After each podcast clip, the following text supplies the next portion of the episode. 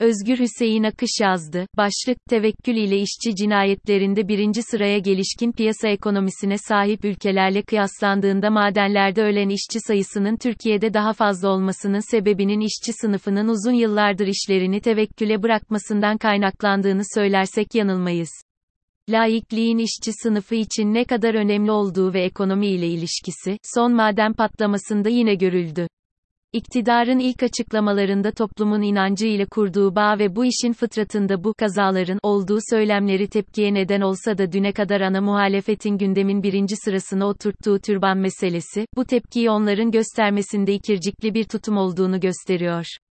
Laiklik inanç özgürlüğü konusunda herhangi bir tehdit oluşturmadığı, siyasetin ve toplumun dinsel öğelerle dizayn edilmesine karşı birleştirici bir öneme sahip olduğu gibi, aklın, bilimin üstünlüğünü savunur. Düzenin siyasi partilerinin bunun üzerinde yıllarca tepinmelerinin sebebi kendi siyasi süreçlerindeki işleyişe ve hizmet etmeye söz verdikleri sermaye sınıfına bir zarar gelmemesidir. Tevekkül, Allah'ın verdiği kadere razı olmak anlamına gelir. İktidarın, bütün toplumun buna rıza göstermesini istemesi, bunun muhalefet tarafından da şevkiyle destekleniyor olması birlikte hareket ettiklerini gösteriyor.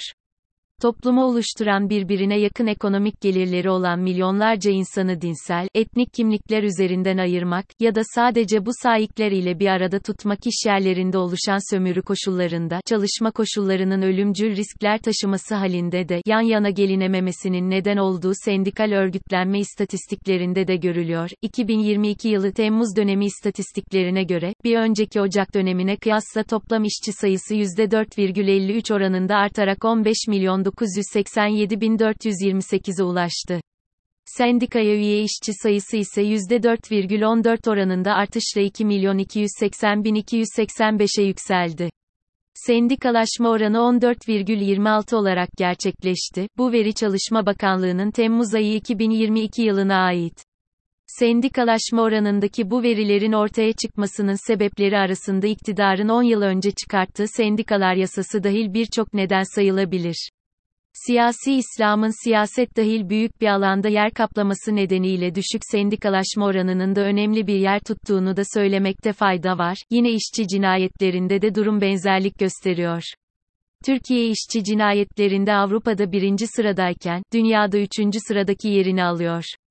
Gelişkin piyasa ekonomisine sahip ülkelerle kıyaslandığında madenlerde ölen işçi sayısının Türkiye'de daha fazla olmasının sebebinin işçi sınıfının uzun yıllardır işlerini tevekküle bırakmasından kaynaklandığını söylersek yanılmayız. Avrupa'da işçi sınıfının uzun yıllara yayılan örgütlü mücadele ile kazanılmış hakları bu sıralamadaki yerlerini değiştiriyor. Bartın madeninde yaşanan patlamadan sonra toplumun laiklik ve sınıfsal bir taraflaşmaya girecek bir örgütlenmeye ne kadar ihtiyacı olduğu bir kez daha ortaya çıktı. Bugün gündemdeki siyasi ittifakların bu ayrışmadan çok uzak olduğu, geminin bir girişinden birisinin diğer diğer girişinden birisinin su doldurduğu aynı geminin dümenine su taşıdıkları gerçeğiyle karşı karşıyayız.